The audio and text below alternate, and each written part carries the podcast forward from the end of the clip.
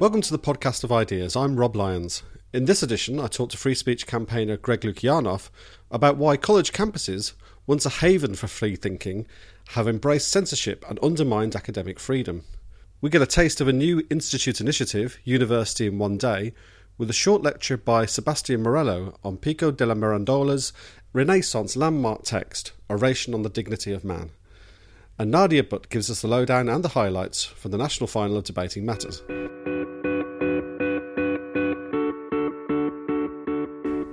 But first, the news, and I'm joined by my colleagues Adam Rawcliffe and David Bowden to discuss various items that have caught their attention in the past couple of weeks. Adam, would you like to start? As many of you may know by now, fracking was rejected in sites on Preston New Road last week. It was rejected on the grounds of noise, traffic, and aesthetic disruption, probably because the environmental case had fallen apart pretty much been found that it doesn't pollute groundwater. Uh, so these are quite odd things to reject fracking for. Professional planners had said that these things uh, weren't going to be too much of a concern, so the council went against the advice of the government's professional planners.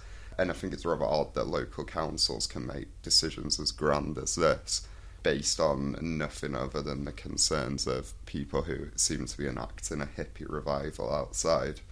Uh, so I think it's quite disappointing, really, that Lancashire's rejected this opportunity. I think saying there was going to be a European energy centre is a bit overstated, but it's definitely a chance for economic growth and jobs in an area which needs it quite badly.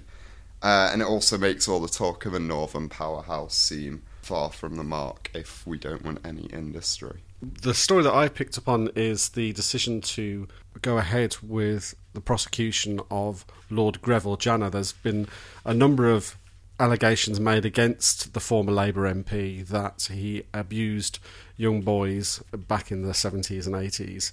And it had originally been decided that because uh, Janner is now suffering from dementia, that the, he would not be facing a trial because he simply wasn't going to be capable of understanding the proceedings. Well, that decision by the Director of Public Prosecutions, Alison Saunders, has now been uh, reviewed by an outside QC and it has been decided to proceed with the case after all. So the case will now be examined at Westminster Magistrates Court next month. And the odd thing about this is that none of the circumstances have changed. Nobody seems to be saying that Janner is, in fact, capable of understanding the proceedings. So all of this trial would amount to is literally hearing the evidence from his accusers, but without any possibility of Janner being able to cross examine them or to mount a defence against what's being said. And this really shows just how much the criminal justice process is now being taken over by a kind of therapeutic impulse. That the idea now is not to establish the, the rights and wrongs, who did something or didn't do something. It's very much about giving victims an opportunity to air their case in public, to have their day in court. And I don't think that that's a very, very sensible way forward for criminal justice. You know, it is about trying to disclose these objective truths. And if we diminish that process by turning it into a form of therapy for people, then I think that that will actually uh, undermine all our basic rights. Somebody should only be tried if they can understand the proceedings and, and mount a defence to them. And it's clear that in Janner's case, that's not true. David. Well, the story that I've picked up on has been in the wake of the awful tragedy in Tunisia with the terrorist attack acting under the banner of Islamic State. David Cameron announced his big strategy for dealing with the Islamic State, which is not to call them the Islamic State, arguing, of course, that they are not particularly representative of Islam, and to do so creates a divisive attitude towards Muslims in the UK, and they should be referred to purely as ISIS obviously one of the big problems with this is that they don't call themselves ISIS generally. They call themselves Islamic State. That is the the name that this group gives to themselves. It's also true that they are acting in the name of Islam, not a form of Islam that is recognizable to virtually any Muslim in the modern era, but they are following creeds of medieval Islam, and so they are they are acting in the process of it. And it sort of just resembles this really strange attitude around fussing over over the names and that kind of quite a lily lily livered response to the overall problem. That this is about what, what we call them and the question of how we deal with the lure of ISIS at home, rather than providing any kind of real response in terms of standing up for British values. The, the few things they are doing in terms of trying to tackle the sort of threat of homegrown extremism seems to be the biggest betrayal of British values that they can come up with in terms of demanding more and more spying powers, more and more infringements on civil liberties and religious tolerance, while at the same time making these kind of grandstanding, very PC sounding mm, uh, moves to say that, oh, we can't call this terrorist group what they call themselves, as if we are all so you know stupid and backward that we will just automatically assume something calling themselves the Islamic State must be the voice of all Muslims everywhere. It must be the voice of Islam, as opposed to a particular branch of it pushing a particular ideology, which is reprehensible and engaged in the mass slaughter of Muslims in the Middle East and elsewhere. So it just seems to me part of the kind of really fantasy world of what's going on in in terms of the issues of how we deal with the very difficult topic of ISIS radicalization and Middle Eastern policies.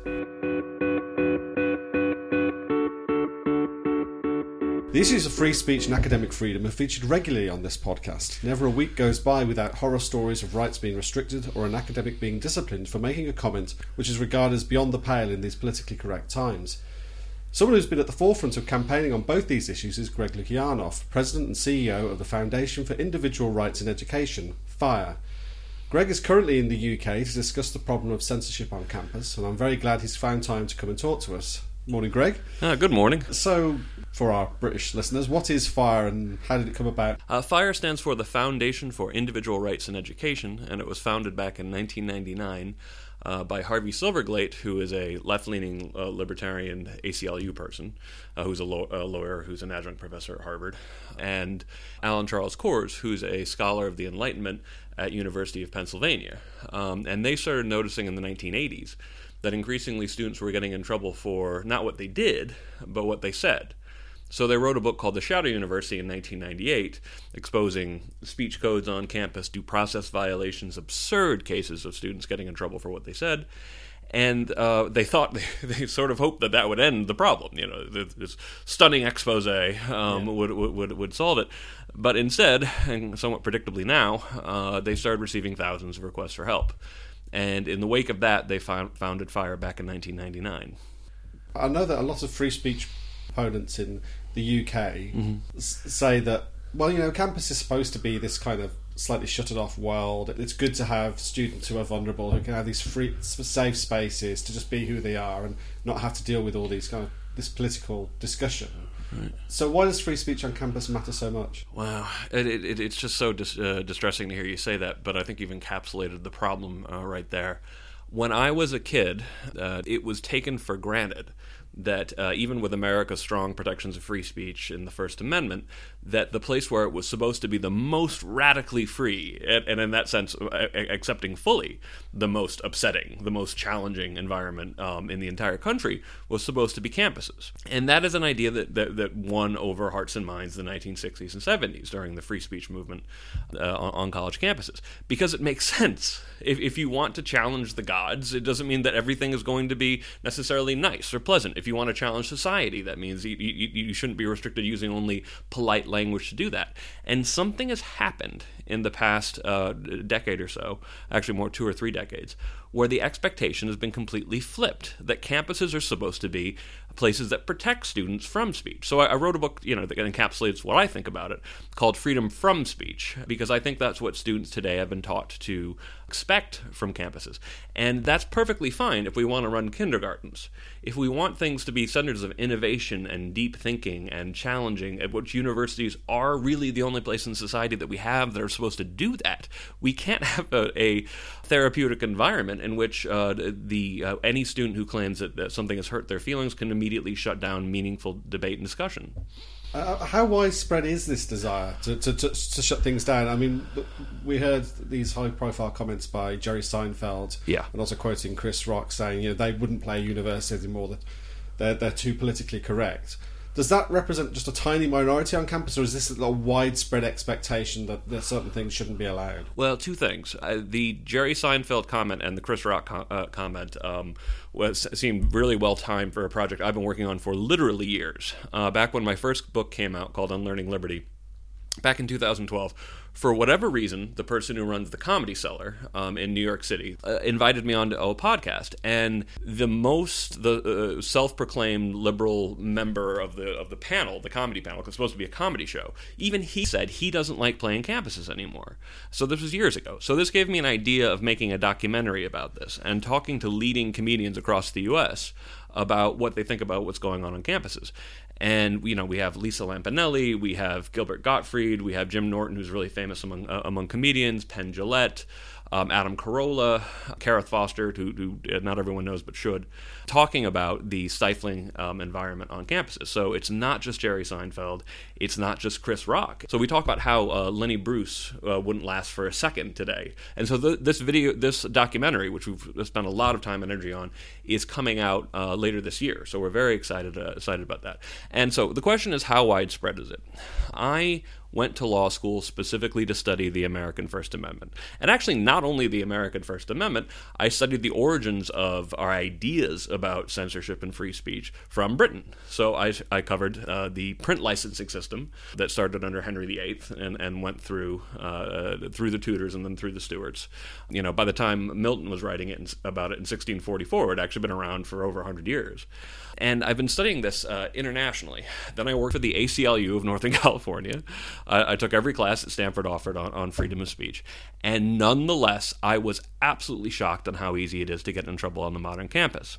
And I will say that as of my, uh, my, my first book, Unlearning Liberty, I thought things were getting a little bit quote unquote better, just in the sense that the censorship seemed to be becoming a little bit less ideological and more old fashioned in the sense of don't you dare criticize the university type censorship. You know, the uh, same thing was happening in the 1950s and 1930s.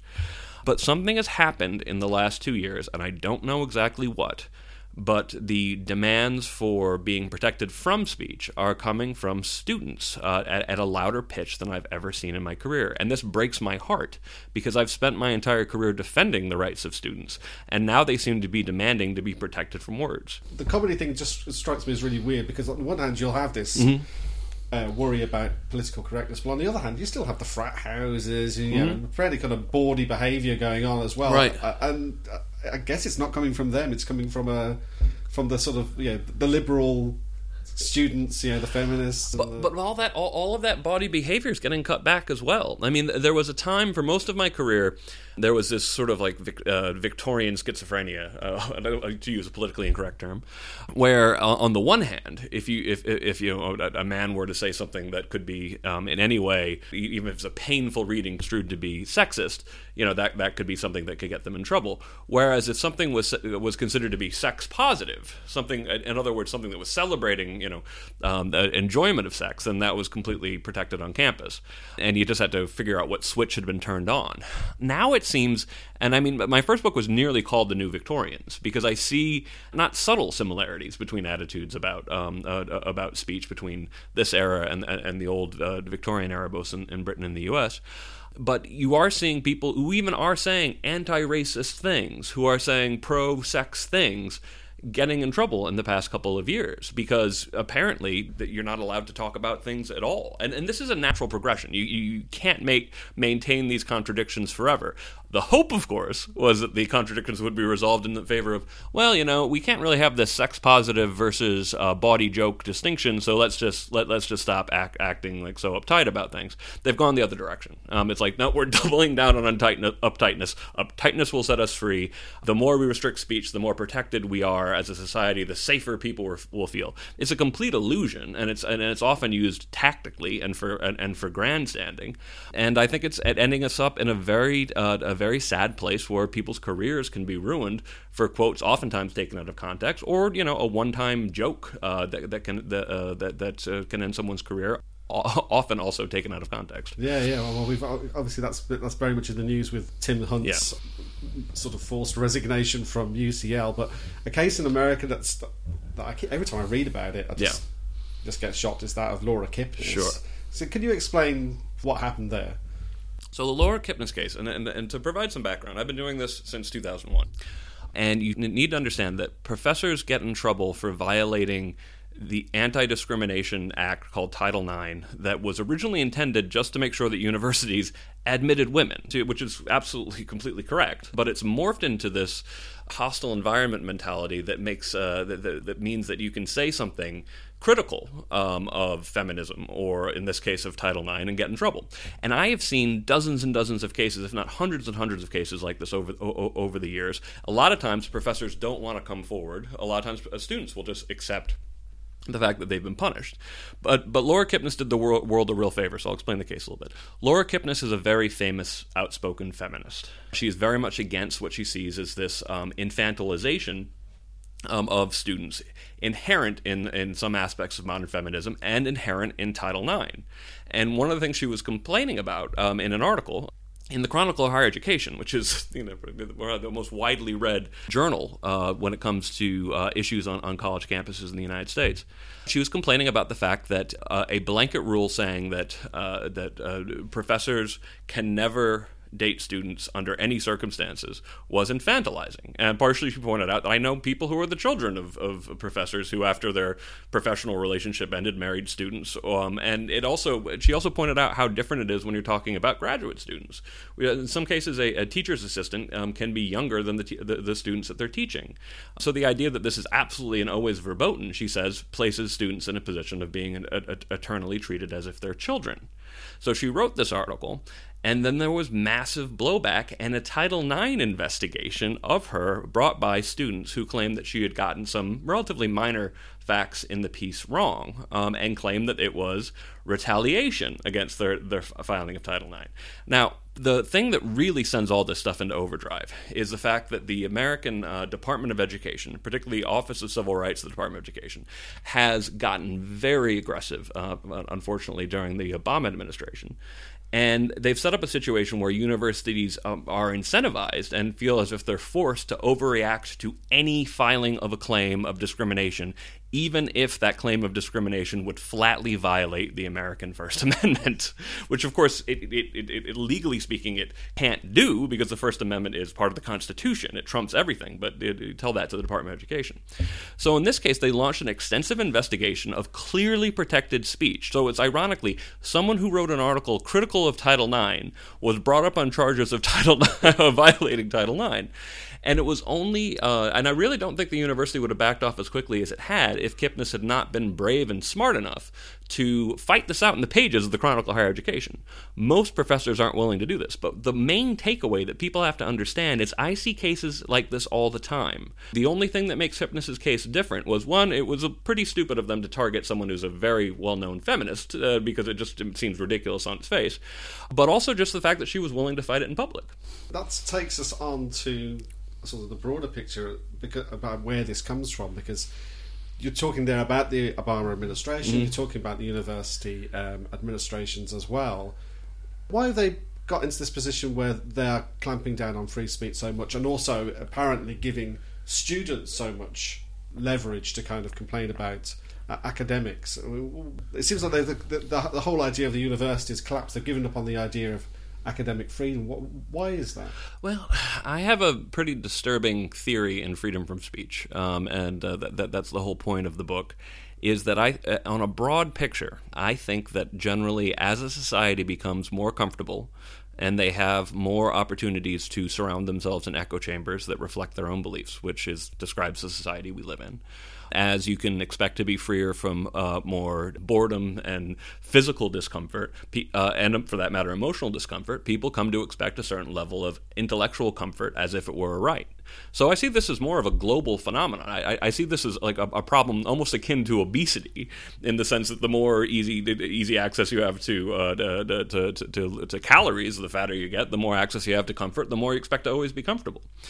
And so you end up seeing this complete lack of proportion when it comes to, uh, you know, minor slights are, are, turned into microaggressions, for uh, you know, for example. So I see this as a natural human tendency to want to be more comfortable that has to be fought, and it would, and it, it, so you end up having this tension between this idea of uh, everything's getting better. So you know, I, I agree with some of the uh, you know optimists like Steve Pinker and and and, and the uh, Andrew McAfee, uh, Second Machine Age, who write about how you know, so many things are getting better. But I believe that these are what I call problems of comfort. That essentially, as everything else gets better, there's a certain category of things that are going to get worse. And I think part of that is we're, we're going to become more uptight, more difficult, less able to deal with pluralism, frankly.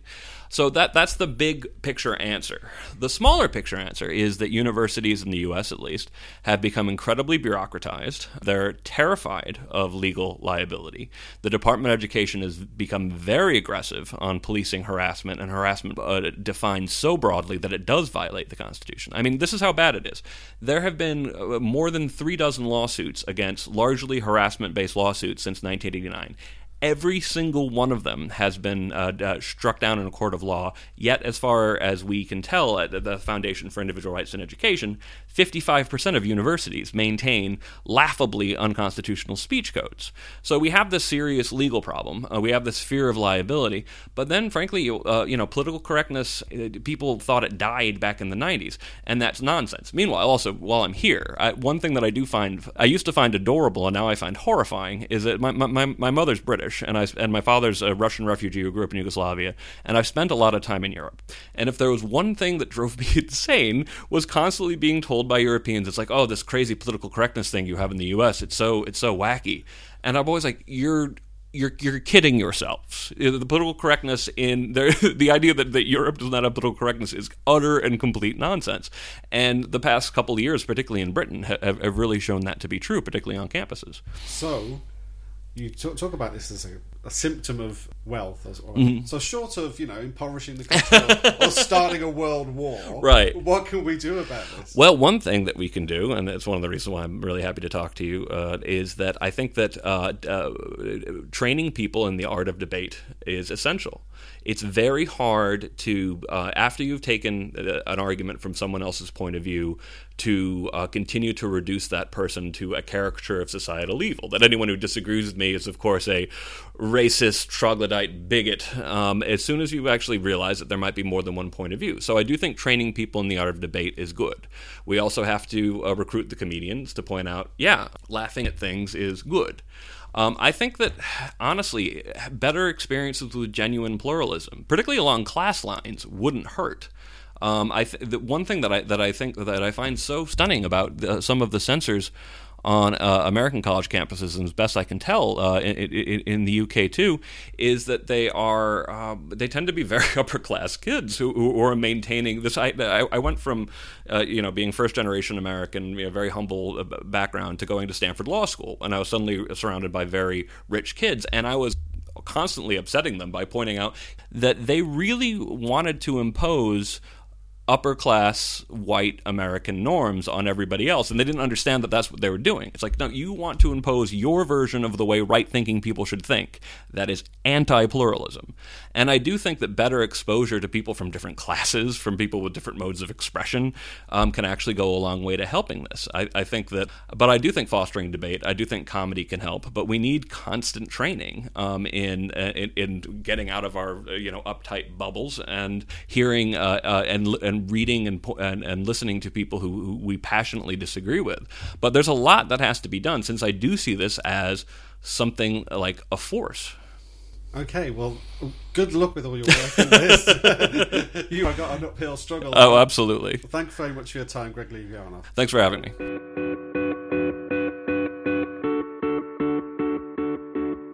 Earlier this week, the Institute of Ideas hosted its first University in One Day. Inspired by our annual residential weekend, The Academy, the aim was to give 16 to 18 year olds a taste of the inspiring ideas that await as they move into university life. The theme of this first event was Man is the Measure of All Things, and examined philosophy, science, and the arts from the Renaissance through to the Enlightenment. As a taster, here is a lecture given by Sebastian Morello, a lecturer and trainer at the Centre for Catholic Formation in London, on Giovanni Pico della Mirandola's 1486 Manifesto for the Renaissance, Oration on the Dignity of Man. Okay, um, so why am I talking about this bloke who died about five centuries ago. Well, really, because I think he's amazing. I think he's an incredible, incredible man, and uh, I hope uh, I give you some insight into that. His name was Prince Giovanni Pico della Mirandola, Prince and Count of Concordia. Uh, he was born in 1463 at, the beginning of, I wouldn't say the Renaissance, but certainly the kind of uh, philosophical flourishing of the Renaissance. And what he wrote, the Oration on the Dignity of Man, um, is one of many works, and uh, it is very much considered to be a sort of mandate for the, the Renaissance humanism. Um, when I say Renaissance humanism, I don't. We don't mean humanism in the in the modern term of sort of secular humanism. Renaissance humanism was, in a certain sense, a pious humanism, a Christian humanism, which reintroduced into the consciousness of uh, the European milieu a sense that we need to marvel. We need to marvel at the human person because he is the summit of God's creation, basically. And really, all of the great, I would argue, all of the great Renaissance humanists after Pico looked to him, and particularly to this work, the Oration, as a sort of exemplar uh, of, of what they were trying to do. From an early age, people were amazed at his learning and his ability to memorize huge amounts of literature. Um, he picked up languages very quickly. Uh, from a very young age, he spoke uh, perfect classical uh, Latin as well as Greek. He knew most of the great humanists in Italy and had lifelong friendships with them, as well as people who were anti humanists, who were very against the uh, humanist movement. Uh, an example of that would be Savonarola, who was mentioned earlier, of whom Pico became a great disciple, particularly towards the end of his life. After studying canon law at Bologna, he studied at the universities of Padua and later Paris, which were the, the two. Uh, Padua, Bologna was very well known for law, and particularly canon law, whereas Padua and Paris were very well known as, as the great centres of Aristotelian philosophy. While he was at these universities, he also learned Hebrew and Arabic, although his Hebrew was never that good. He needed a lot of help in translating texts. But he learned these in order to read the Muslim and Jewish commentators on Aristotle. Uh, at this time, he also became fascinated with Kabbalah, um, the, the Jewish mysticism of interpreting the, the Holy Scriptures. Probably at the University of Paris, Pico started to draw together the 900 theses, the 900 conclusions, of which the oration on the dignity of man is actually just an introduction, um, but became much more famous than the theses themselves. Uh, later in Florence, he met a man called Marsilio Ficino, who was a priest, uh, a brilliant Neoplatonist philosopher who was studying Plato and Plotinus um, and that whole school of philosophy. Uh, there were um, frictions between the Neoplatonist school and, and the Aristotelian school. So Pico very much accustomed himself with both schools of philosophy. Um, and he also became a close friend of Lorenzo de' Medici, uh, one of the wealthiest and most powerful men in Italy, and a great patron of philosophers as well as artists. Lorenzo encouraged and protected Pico for the rest of his life, even when Pico decided to run off with the wife of Lorenzo's cousin and uh, Lorenzo's cousin decided that he would uh, kill Pico, and Lorenzo actually intervened and said, leave him alone. Uh, although Pico never recovered from the uh, injuries that Lorenzo's cousin dealt him, he really beat him up actually. Pico was an enormous uh, influence on both the Italian and the Northern Renaissance. This, the, these, uh, the Northern Renaissance came a little bit later, and uh, including people in our own country. So um, people like John Colet, who was, I think, the Bishop of London, uh, Erasmus, who was mentioned earlier, and Thomas More, who actually uh, transcribed a biography of Pico and translated many of his letters and shorter works and so forth. So Pico was fascinated with all of the traditions. He studied all of the philosophical and religious traditions that he could. And this is essentially because Pico believed that truth was both objective and a unity. He, he wanted to have a holistic understanding of what reality was. Uh, there's a very interesting uh, line in the oration, um, which I'll quote here. Uh, the human vocation, he says, the human vocation, so the vocation which is common to all of us, is a mystical vocation that has to be realized following a three stage way, which comprehends necessarily moral transformation, intellectual research, and final perfection in the identity with absolute reality. And of course, if you follow the Platonic and Neoplatonist understanding of what is meant by absolute reality, Pico here is talking about God. So he thinks that you need to order your life, become a good person, uh, become an admirable person, um, and then you need to equip yourself with a wisdom tradition, and you need to become a wise man, uh, intellectual research. And it's only at that moment that you can embark, because it, for Pico, at that point, your mind, because you're becoming wise, your mind is becoming in some way similar or, or harmonious or co natural with the mind of God. And so you can actually uh, be identified with God. And he then states, immediately after saying this, the paradigm is universal because it can be traced in every tradition. So, so he is looking at all of the religious and philosophical traditions in order to, to come to a, a deeper understanding of this absolute truth. Now, he doesn't think, however, that all truths are equal or that all truth is equal. Um, he, he, in this sort of modern way that we like to talk today, you know, you have your truth, I have my truth, he wouldn't really let you get away with that. He would, he would say, well, no, actually, there is absolute truth, and if your truth and my truth are not uh, in agreement, then one of us is wrong, or both of us is wrong. And so, um, because essentially he wants to get to something objective, which for Pico, of course, is Christ himself. So he wants to get to the summit of the Christian life via many paths, and these paths are not necessarily Christian, which is how we find he actually gets in trouble with the church later on. If at the heart of the Christian mystery is the eternal Logos, the Word of, of God, which Logos, of course, is Greek, intelligibility, basically, loosely speaking. Um, he's talking about the mind of God. Then, then we must be able to find God's re- revelation, his, his intelligibility, everywhere. And this is why he, he has this very broad search uh, and intellectual inquiry. So Pico's humanism is found to be in continuity, I think, with the medieval tradition. There's, there, there is an argument that the Renaissance marks a breakaway from the medieval tradition. And I've very much be in agreement with Professor Hudson, you know, that, that actually we can see a serious uh, continuity uh, here. Um, because the, the principle of medieval philosophy was to say that God is reason, God is eternal reason, and therefore uh, there is a real intelligibility to God, and we can explore Him and explore His mystery.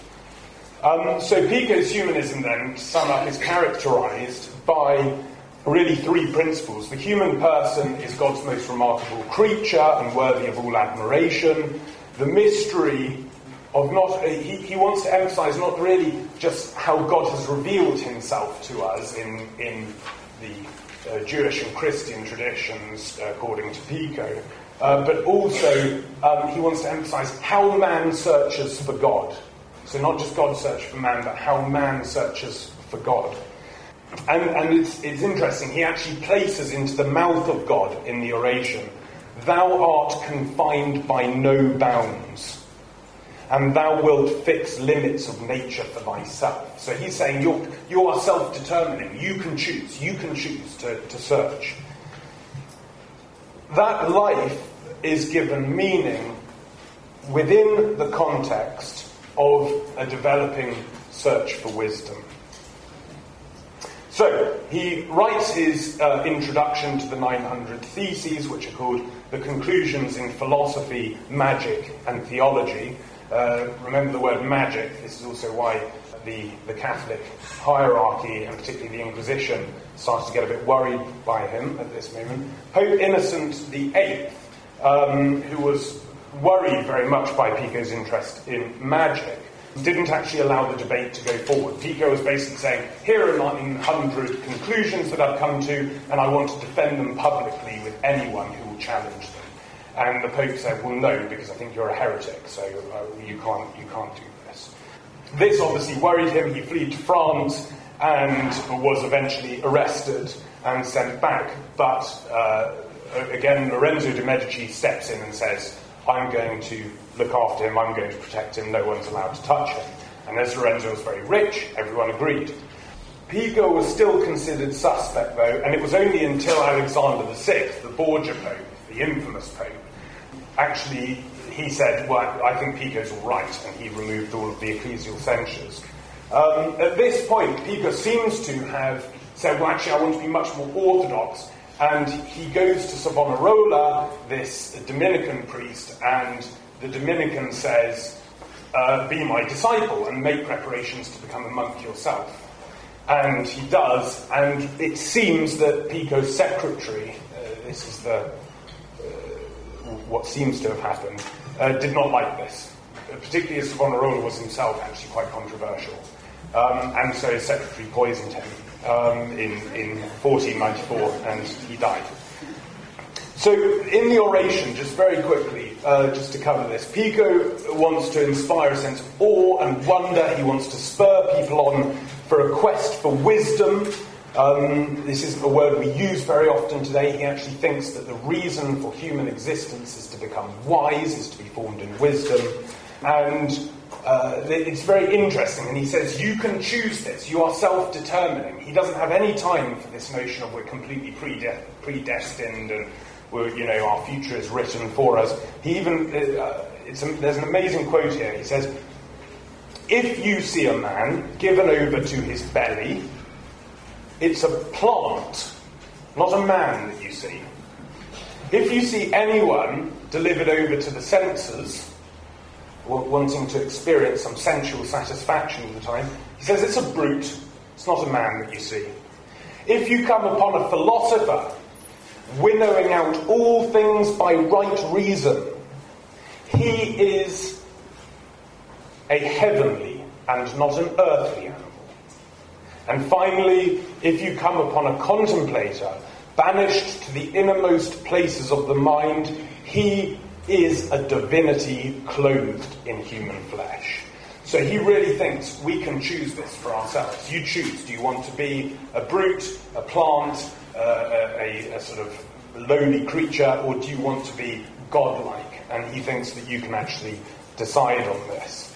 Uh, so, and, and what's very interesting is he, he thinks that philosophy, if you study philosophy, which is obviously the, the search for wisdom, the study of wisdom, to be a philosopher to be a lover of wisdom.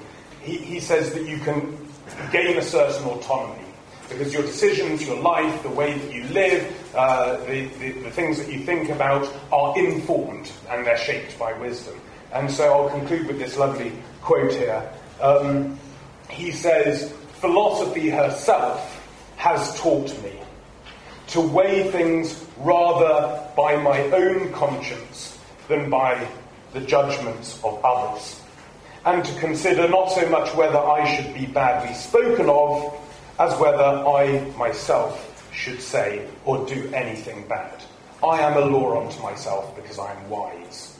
Thanks very much. Thank you very much. Last weekend saw the national final Debating Matters, the Institute's competition for sixth formers, which was held at the British Library in London. To tell us all about the weekend, I'm joined by the newest member of the Institute's staff, Nadia Butt. So, Nadia, your first time at the DM final as part of the team. How was it? It was really good. I loved it. Um, I've been twice before as an alumnus of the competition. So, being part of the team for the first time has been incredible. A lack of sleep was not helpful, but it was great. Everybody seemed to have a great time. So I hope so.